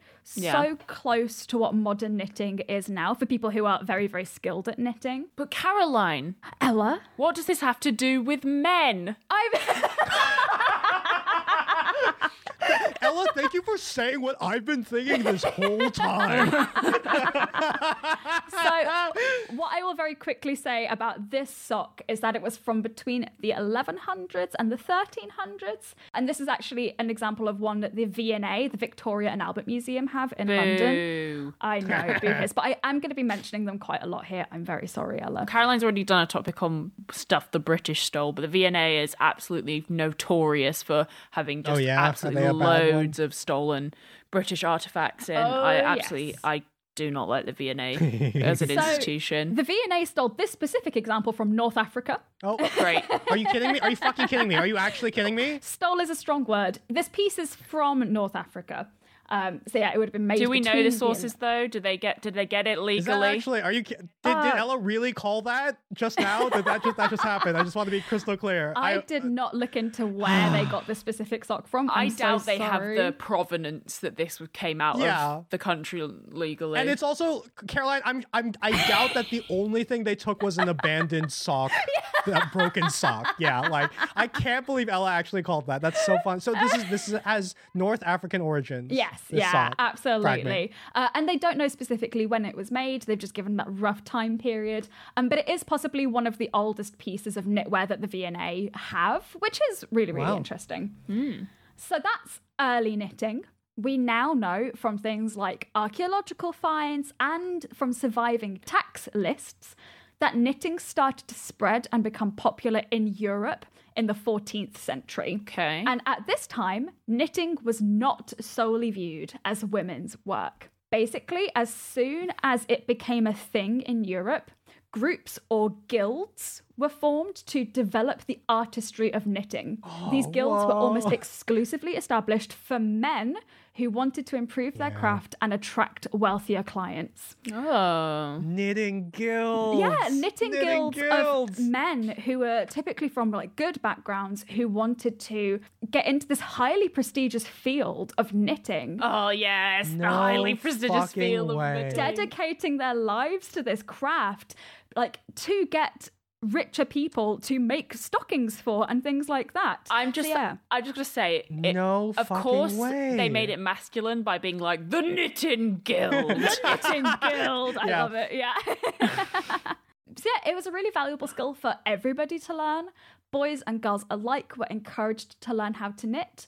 Uh, and a common story I've read throughout doing my reading for this suggests that fishermen were often people who were really encouraged to learn this skill as well. Of course, to make they were making their nets. Yeah, exactly. So they were out at sea for a really long makes time. so much sense. it makes so much sense, but for a few reasons. So obviously they were repairing and making their equipment. They were repairing and making their own clothes because they were out at sea for a long time.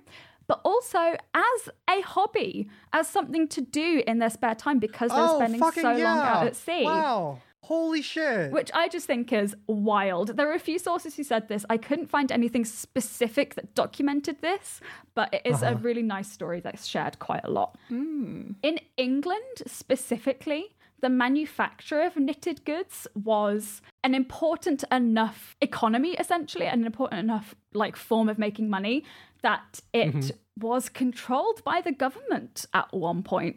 What? Sorry, knitting was controlled by the government. Like, Well, specifically the manufacture of knitted caps.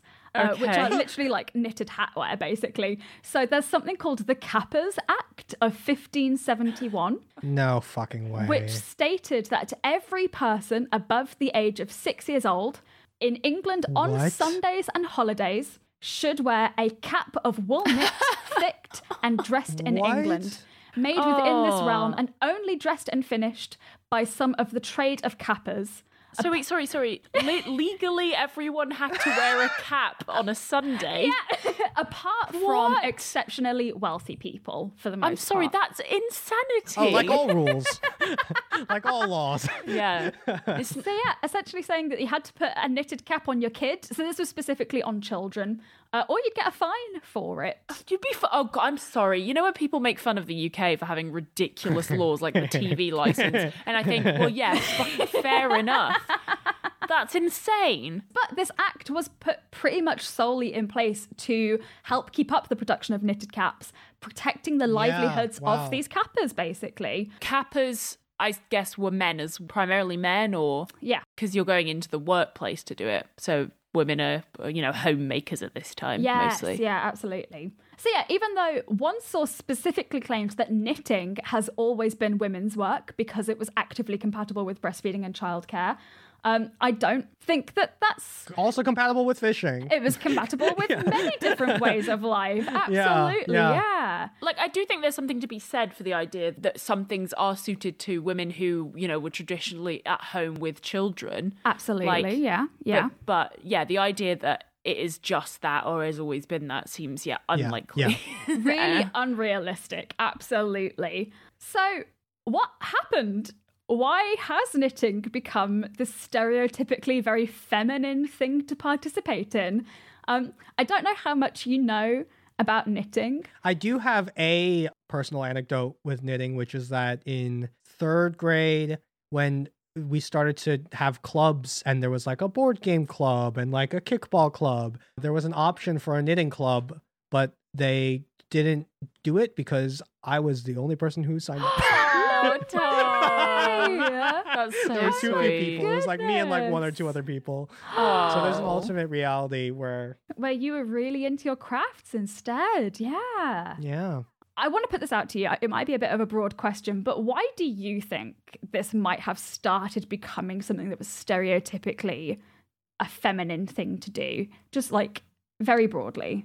Yeah, I'm wondering if there's like an event or some sociological shift Uh-huh, that would uh-huh. cause it to happen. Um, I have no clue. I, I, I just keep on thinking back to the the Yeah. witch trial ep- episode where the idea was like to forcibly, you know, women did do labor, like farm labor, that yeah, kind yeah, of yeah. thing. They did work as well as be homemakers, and and maybe it was like a way to make women a more complacent homemakers, like uh, you know, You have got like half of the equation there, definitely. Uh, and there is a particular period in, especially like English and British history, where this was a thing that was happening. So that's one half of it. The other half of it is something that was very briefly mentioned earlier when we were looking at the early examples of socks. Ella, you said something about how it looked like it might have been made because of how tight the stitches were. Can you remember what you Mhm. said about that? no. So, something about knitting that can't be done with crochet, for example. Crochet cannot be done by a machine. Right. Knitting can. Okay. So in the 1500s, Oh, is it the fucking Industrial Revolution? yeah, no, that's too early. It's is the it? very, very Oh. early happenings of the Industrial oh. Revolution. Knitting can be done by machines, and knitting was mechanized. It was made a machine process in the 1500s. So really, really That's so early on. early. Yeah, absolutely. Yeah. The first knitting machine was invented in 1589 in Britain by a man named William Lee. This is way earlier than I would have placed it. It's I have really, to say. really early. Yeah, no, 100%. But then I guess when you speak to the importance of it, or also and also how popular it was, it I guess it makes sense. But it, I don't. It, yeah, it's just a recontextualizing. Yeah, yeah, totally. Uh, if I can take a guess, then it's like it becomes industrialized, commercialized, yeah, yeah. and so the only form of knitting left is for pleasure. Uh huh, uh huh. And so people are only doing that if they're at home. Yeah, you're pretty much like spot on there, basically.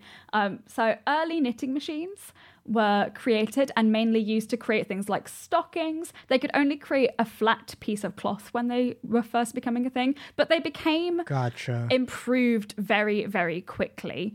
So, even though William Lee himself did not get to profit very much off the invention of the knitting machine, I think he tried to take it over to America. It flopped. He passed away without it being a big success. But people who helped him brought it back over to Britain and they improved the design of it and things like that. And basically, like, industrialized the process of knitting. According to an article by the Smithsonian Design Museum, a hand knitter could produce two pairs of stockings a week, whereas early knitting machines and knitting frames could work much more rapidly, producing between 25 and 30 pairs of stockings per week, which is Yeah. a huge increase. And yeah, this lower price and increased demand basically set the stage for the development of what would quickly become an industry in a more modern sense.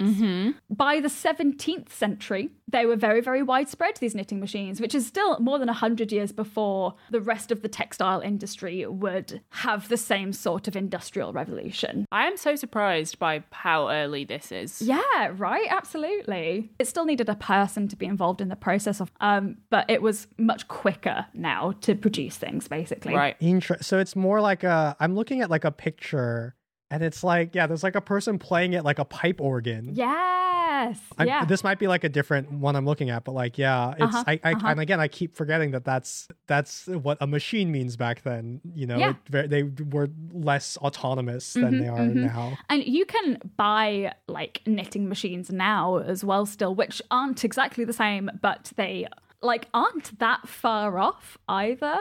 Um, which I think is just it's really cool that you can still get that sort of stuff, you know. Yeah. But anyway, so yeah, you're absolutely right. With this becoming a more industrial scale production of these items, by the time the 18th century comes around, so the 1700s, um, knitting became mainly a skill only wealthier women had the time to actually like develop this skill, you know? So by the time the mid 19th century comes around, so called fancy knitting has become a thing.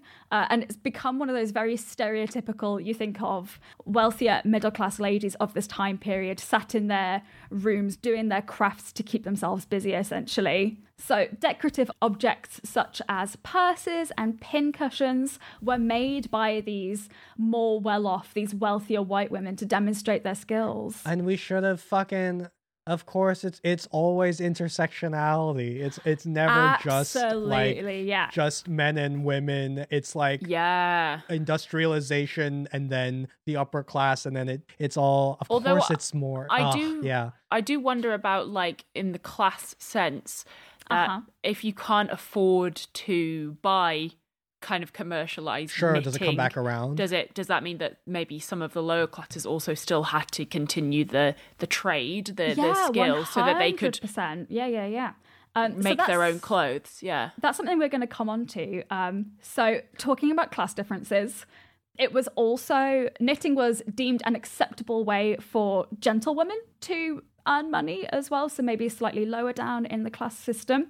But also, this is like becoming the Victorian era.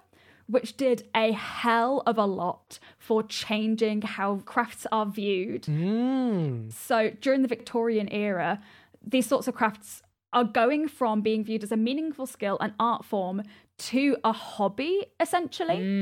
And this is also an era of much more defined gender roles, more so than there had been in the past, and much more literal separation between the sexes, both on like this physical level, but also in this way of viewing what was deemed appropriate for men and women at the time to be doing. God, the Oh, so it's like you know what's appropriate for a woman to do this thing that we don't really need right now because we have Exactly. Yeah. Yeah. you go you go off and play with your knit- knitting needles while men go and do work and, and also stuff. something that Yeah. we're we're now no longer saying like another art form is representative of like genius, right? It's like mm. Also, it's like, that's- oh, painting oh. is still a thing that's, That's like such like a uh, point. Yes, yeah. yeah the, yeah it's an art form as long as it's predominantly men that do it uh, yeah, the, I, Oh, that I love art that you have form, said this. Caroline, the, I'm and I'm still my brain still art form versus hobby is like really blowing well, my mind. It's art like form versus the word craft. Like to be really, really specific about it. And this is something I want to come on to in a little bit. But like oh, God, it's so There's an article in Art Margins where the author Karolina Majewska Güde specifically highlights this with the use of the phrase male art versus female craft, which Yeah. I just like when That's I so saw that. true because textile in Africa, especially Yes, textile yeah. art, is huge and Uh-huh, has been for a uh-huh. very long time. But in we don't view that in a lot of ways textiles as art using these things in art and i wonder and you know as we talk about this i wonder if that is because it is woman's work Uh-huh. that is so Yeah, interesting Yeah, yeah, yeah. there are two levels to this that I think are interesting. As someone who I really enjoy Jane Austen novels, and and something that is Yeah. an accomplished woman in this is someone who can like play the piano and sing and embroider Oh Yeah. yeah. and that kind of Yeah. thing. When a woman does those things, that is a hobby and a skill they learn to be accomplished. When a man when a man Yeah. paints or or yeah. does a uh, an instrument that is his that is art and he is excelling in that field versus women who yeah. do it every Holy day to just be and then there's the other level which is the things that men never do that women do like embroidery and knitting are never even considered art Uh huh. Yeah. Uh huh. So a, they are considered art when a man does it even if a woman does it but Yes, they will never yeah. reach the same level but if the man never does it then they'll never be considered art which is just like that's such an interesting idea I have got some really lovely quotes from people who know far more about this than I do, who agree with the things that you've said. Knitting obviously isn't the only example of the domestic arts or women's work. We've talked about quite a lot of them, but things like quilting, sewing, lace making have historically been referred to as women's work, much for the same sort of reasons. So, the Brooklyn Museum has a lovely article about this, and that says Throughout the history of art, decoration and domestic handicrafts have been regarded as women's work, and as such, not considered high or fine art. Quilting, embroidery, needlework, and sewing, none of these have been deemed worthy artistic equivalents to the grand mediums of painting and sculpture. That's is such a good point, and and I wonder. I mean, there are some exceptions. I think of like tapestries. The, um, there are quite famous yeah. tapestries which do incorporate that, but that, those examples are pretty far and few in between. J- Caroline's just doing this topic because they want us to know that their crocheting is art. That's historical significance. the thing the thing I keep going back to is the like um you know those secretly white supremacist art accounts that pretend to be historic and are like, "Oh, we just need to go back to when art was good." Where they're like, "We need to go back to like making statues." And everyone's like, "Yeah," and, like, and Yeah, making uh-huh, paintings, yeah. And then none of them are like, and also when men were were like knitting all the time. No one. I- yeah, yeah. Bring back knitting guilds. That's all I'm saying. I'm so down for it. I'm just trying to figure out how to weaponize the male ego to bring back knitting. That's what I'm trying to figure out. Anyway, I have another little quote for you, which is sort of backing up some of the stuff that we were saying earlier. This is from Rozsika Parker, who did a lot of literature, a lot of writing, in especially around when second wave feminism was becoming a thing. Um, so she wrote things like the 1984 book, The Subversive Stitch, oh, great, great title. she said, when women paint, their work is categorized as homogeneously feminine, but it is acknowledged as art. When women embroider, it is seen not as art, but entirely as the expression of femininity, and crucially, is categorized as craft, which mm. just really like hones in on what Tom was saying earlier about like this art versus uh, whatever women are doing, craft activities. oh, Man, these quotes are bangers, man. I have one more for you, which is from design historian Dr. Fiona Hackney. He said, Home and hobbycraft, nevertheless, continue to be perceived as a middle class activity, a distraction and a leisure hmm. pursuit for ladies with time and means.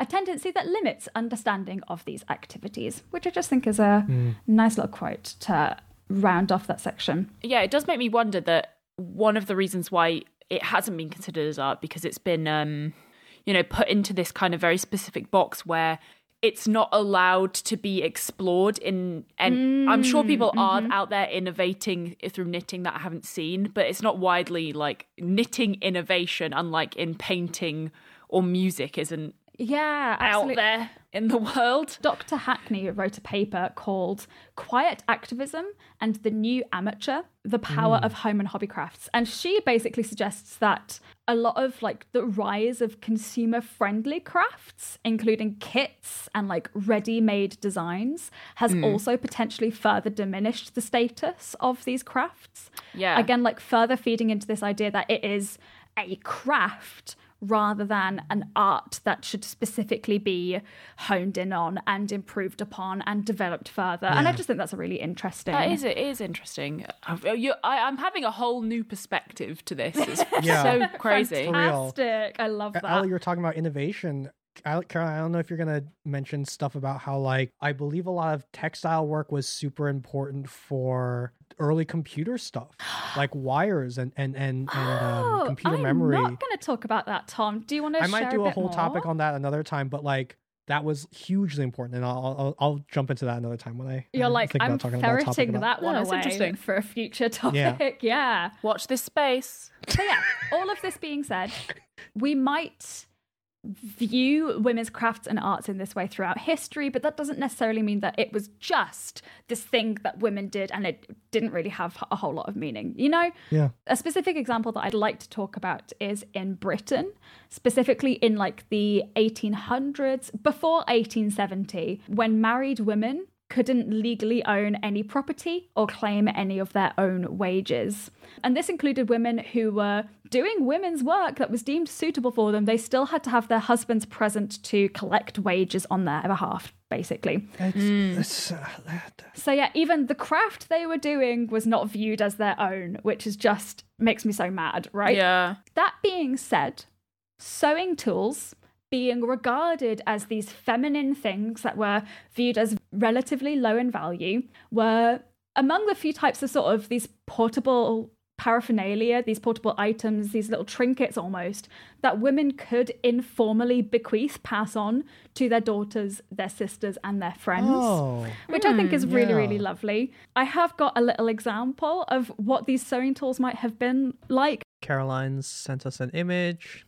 Oh, is this a thimble? It's a This is thimble. a What little the fuck? thimble. It's yeah. gorgeous. It's gold. yeah, It's really uh-huh. finely detailed. There's like uh, figures of women on it, and uh, fer- like vines and ferns, and some Latin writing. The, the detail scaling made me think like it was much bigger, and then I had to be like, "Oh wait, yeah. it's a and it looks like this is probably made out of like gold and silver and stuff. So the bequeathment of it, like informally down, is actually Uh-huh, of of uh-huh. value as well, which is interesting. Where you couldn't be as a woman, you could not pass down money Yes, yeah. because that would have to go through the me- the men. This at least is like it's like jewelry as well, right? So Mm, y- this mm-hmm, is one way to pass down wealth in a way that it wasn't necessarily controlled. outside the system. Yeah, absolutely. Um, the other thing that this thimble really does is communicate potentially messages between women. This example is particularly sort of feminine centric. The idea of this thimble in particular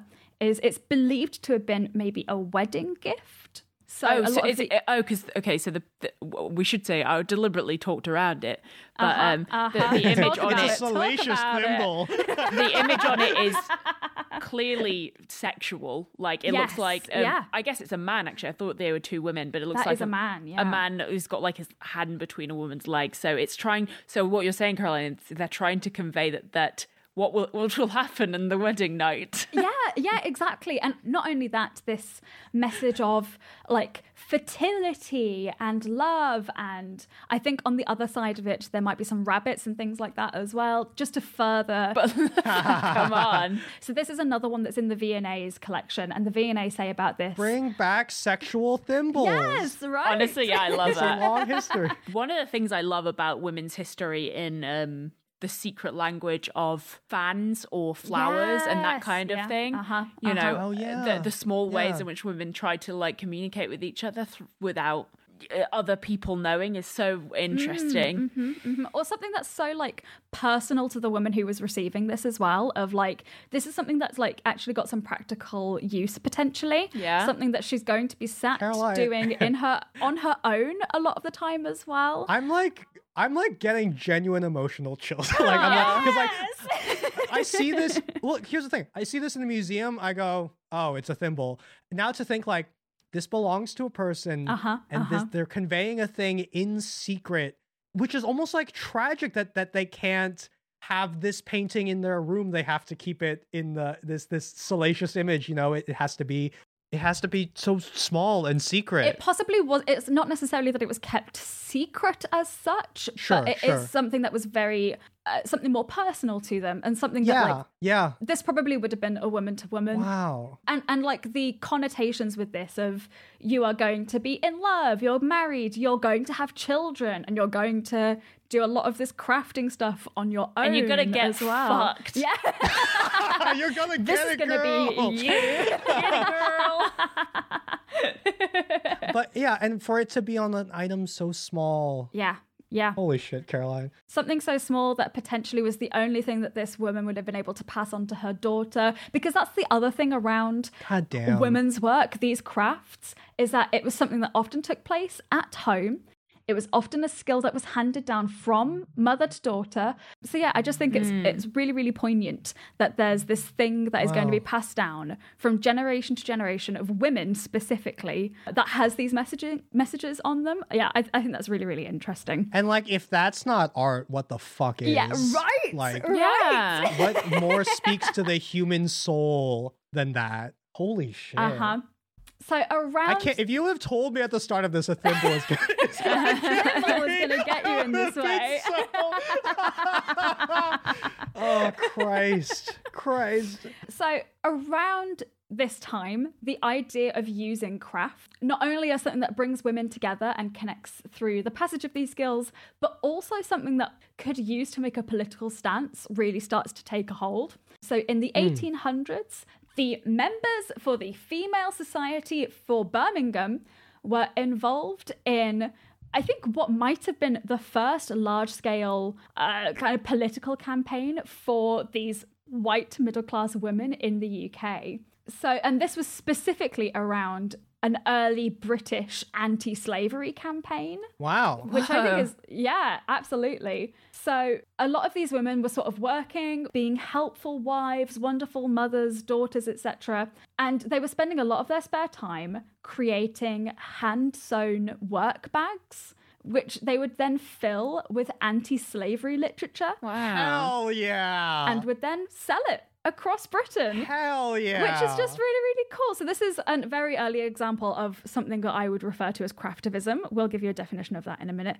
But here is a little example of what one of these bags might have looked like. It's just like a. It's just. It just looks like a canvas bag, really. There's a. Yeah, There's a. yeah. There's a nice little design on it of someone sitting under a tree. Um. Oh, this is the anti-slavery one, right? So it's. Yes, it, it is like a black person sitting under a tree, which I think would be quite radical to have that kind of art around at that time. Right. Yeah, absolutely. And to like almost be secretly making these sorts of things under the guise of being a, a typical middle class woman who was spending their time honing their craft, learning these skills, because, you know, that's what being a good woman is, to be making this sort of stuff so cool. So cool. across the pond over in America, looking for independence from Britain, the British decided to additionally tax textiles and other products uh, that were needed for making clothes or potentially taxing the clothes themselves. So, women in America, women in the colonies that were there already, decided that they were going to create much more homespun cloth, basically. So, families and churches would hold spinning bees, competing to see who could create the most yarn. Yeah.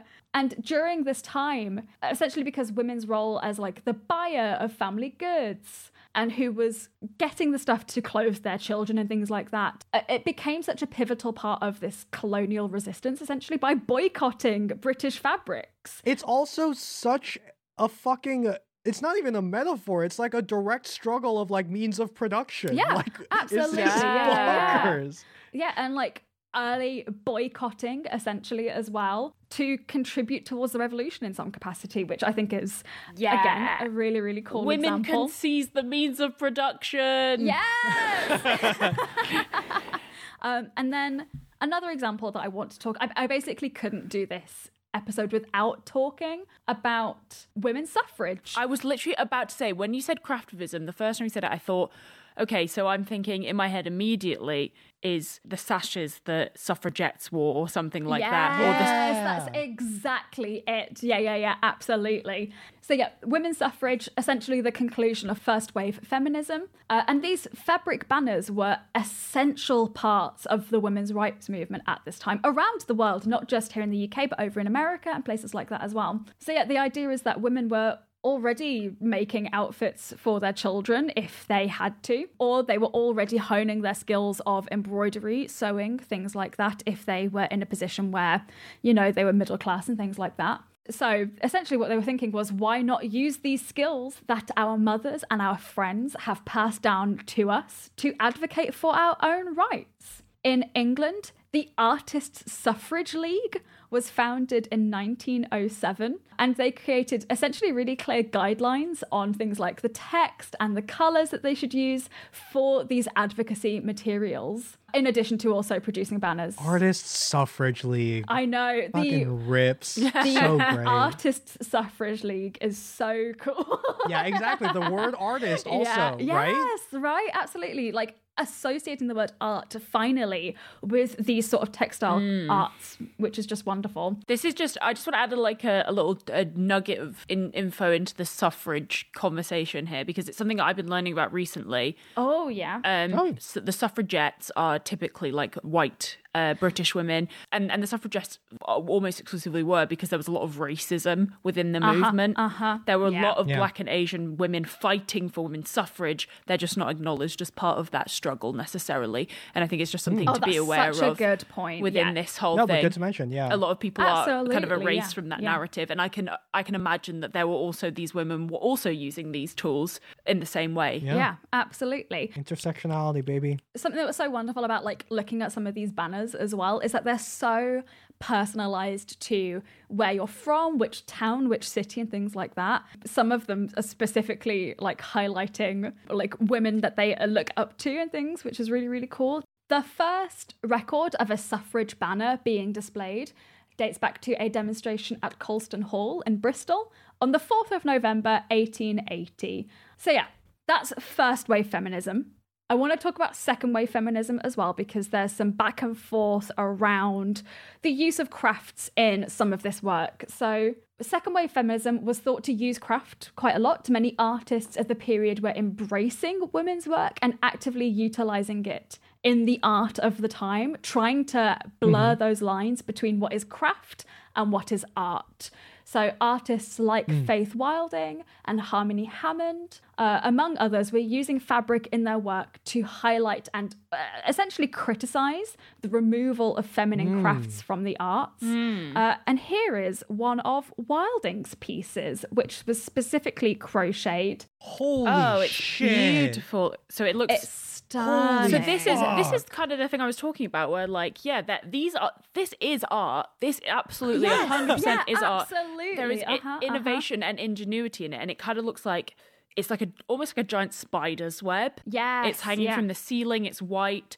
It's kind of scary actually. Yeah. There's uh-huh, lots of uh-huh. different like sizes and patterns within it. It's just um it's yeah. it's quite really beautiful actually. So this specific piece of work was part of a whole series of work that was specifically put on display as artwork to get people thinking about the idea of crochet and knitting and textile works being art. Mm. Um, this wasn't the only one either. There was quite a lot of different work at the time being produced. Uh, this one is often referred to as womb room, which I just think is really fun. yeah. Um, so yeah, it was just a whole time of these sorts of artworks being produced at a much greater rate. But there's also the flip side of it with second wave feminism, which is the idea of wanting to reject these stereotypically feminine yeah. art forms, basically, to reject Mm-hmm, craft, viewing it as too feminine, and instead opting to participate in more stereotypically masculine hobbies. Which is f- fine. Just do what you want. Catherine Grayson of Harpy magazine says about this Of course, rejecting embroidery perpetuates the problem, further Ah. embedding patriarchal distinctions and reinforcing the concept that the masculine is intrinsically worth more. Grayson goes Uh, on to say, yeah, yeah, What's yeah. wrong with demonstrating patience or taking pleasure in caring for the household? If we look down on the Yeah. skills passed from woman to woman, who are we really fighting for? That's such a yeah, great quote. Exactly Such what exactly what I good was thinking without saying it very well at all. it's almost like Caroline did a bunch of good research Yeah. to find the great quotes, and we appreciate. What? it. But it's it's so cool to hear these, hear the, the a, a thing in your soul put into words, Yeah. and be Oh, like, it's yes, yes, so yes, that. good, isn't it? Yeah. um, so this leads us on really, really nicely to third wave feminism, which is where we're currently at, and the idea of craftivism. So, have either of you heard this term before? I have not. No, no, this Oh, is the first time I was hearing it. Yeah, totally. So this term was coined in 2003 by a woman named Betsy Greer, who's a writer, editor, speaker, and maker, which I think is a lovely little uh, way to describe yourself. Yeah. So Greer says that craftivism is a way of looking at life where voicing opinions through creativity makes your voice stronger, your compassion deeper, and your quest for justice more infinite. Ah. There's a lot that can be said about craftivism from the third wave feminist movement and its relation to craftivism, its anti capitalist connotations, also the issues with this form of protest, the extortionate costs asso- associated with doing craftivism. If you've ever bought enough yarn to make a jumper, you'll know how expensive it is. yeah, that's a good point. Mhm, Actually, yeah, mhm. it is. It is um closed off to many, many people. Exactly. Yeah. Yeah. All of this is too much to dive into in one go. So I'm going to save modern craftivism for a future miscellaneous. I think topic. that's a good idea because there's this is a so interesting. choice. This is so interesting. There's so much that can be said about it. This has been a very quick, rough intro to No, the history of arts and crafts. Caroline. It was so much fun. I really wasn't sure what to expect when you mentioned the topic, Likewise. but Yep. actually Uh-huh, the kind uh-huh. of discourse and the idea of what is art and when when women women's craft not being seen as art is so interesting. Yeah. You've done a, um, a wonderful job. and it, it it just so clearly dovetails into so many other social issues as Yeah, well like yeah, like with class like with race it's Yeah. it's it, which it which it always always all that all that stuff always is even when it's not so clear but it is Uh-huh. so clear I've not even like touched on how quilting was used to bring black women together it, when slavery was a thing in America, um, which actually my mum wrote her undergraduate dissertation about, and she only told me this earlier today, and Are I was fucking- like, "What the fuck?" Mum?" earlier today you're like god damn it this we're like, recording today mean?" maybe maybe you can you can I'm- do that I'm as gonna a, have to see if she's got a copy of it previously on in the somewhere. next one. Yeah holy shit yeah. And Um, I'm and, and in indigenous cultures too. Yeah, and like Oh, the video yeah, that and I referenced earlier did a really lovely deep dive into communities where this craft was essentially like dying out. In indigenous crafts essentially and how a lot of like aid and support and relief for these places is using craft bringing back these crafts but also as a way to like help with like if you're experiencing domestic abuse and things like that like a space for women to come together to work through some of these problems whilst also reigniting this love for this craft. Oh, she just she did such a good job on it. I can't express it enough. Holy shit. Um, and then so yeah. cultural stuff like the fact of the predominance of like silk in in Asian countries. Wow. Like, Yeah. Oh, there's so It's much all- to say it's about a it. There's Huge. Jesus so Christ. Yeah. much. It's such a Uh, yeah. So if you if you're listening at home and you have like some ideas about how it's been used in a certain culture Oh, or, or in a in a certain class or race way, I understand that we are very much interested. It's just not necessarily within the scope of this first. ep- And and please share your Yeah, please, share yeah. your stories if you have yeah, any. so we've got a Discord. we have a Discord channel. We have a I made this Discord Oh, channel. yes. which you know doesn't distinguish between craft and art. Yeah, that's so if you true. think about it, Yes. we're pretty ahead True. of this. it's not because we're lazy and made only one channel. It's No, because no, we no. knew. We knew. that We it's already one knew before this.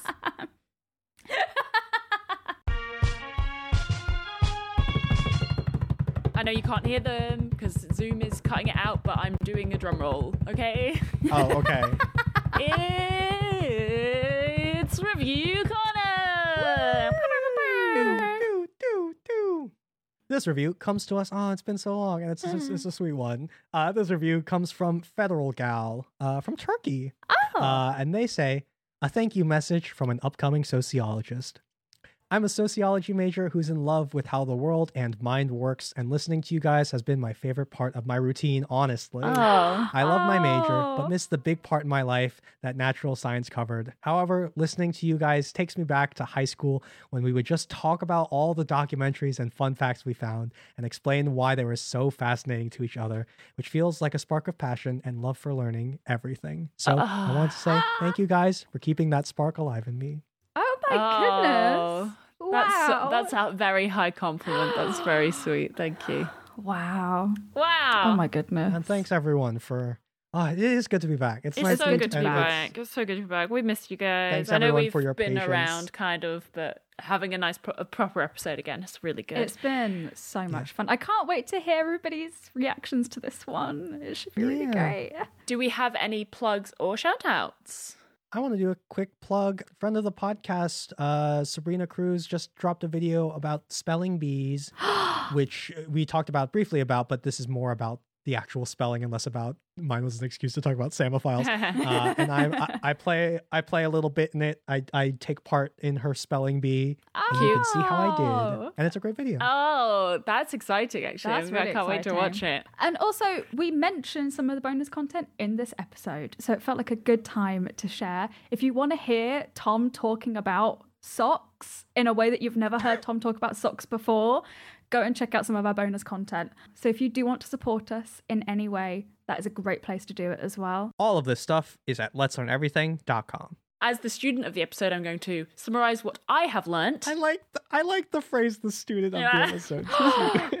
Yes, I love that. So today we have learnt that there is a kind of disbelief that eels could possibly be electric, that they must be battery powered or some other strange ethereal thing, and that our understanding of what they did has changed over time as we have learnt more about electricity and biology at the same time.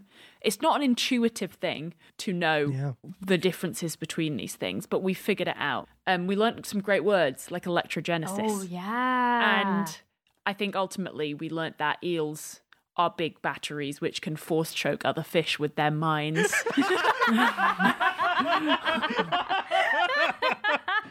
it's like that's not a wrong sentence. We've also learnt that knitting has not always been women's work. it used to be cool. It used to be cool, manly stuff.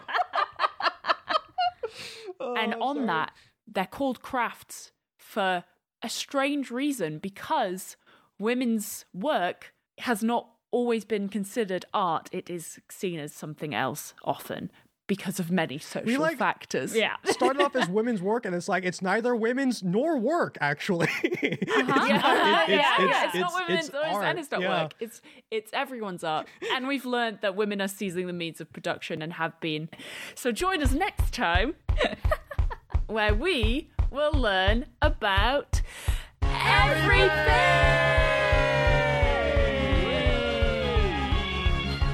Let's Learn Everything is a Maximum Fun podcast, hosted and produced by Ella Hubber, Tom Lum, and Caroline Roper, with editing and music by the wonderful and talented Tom Lum.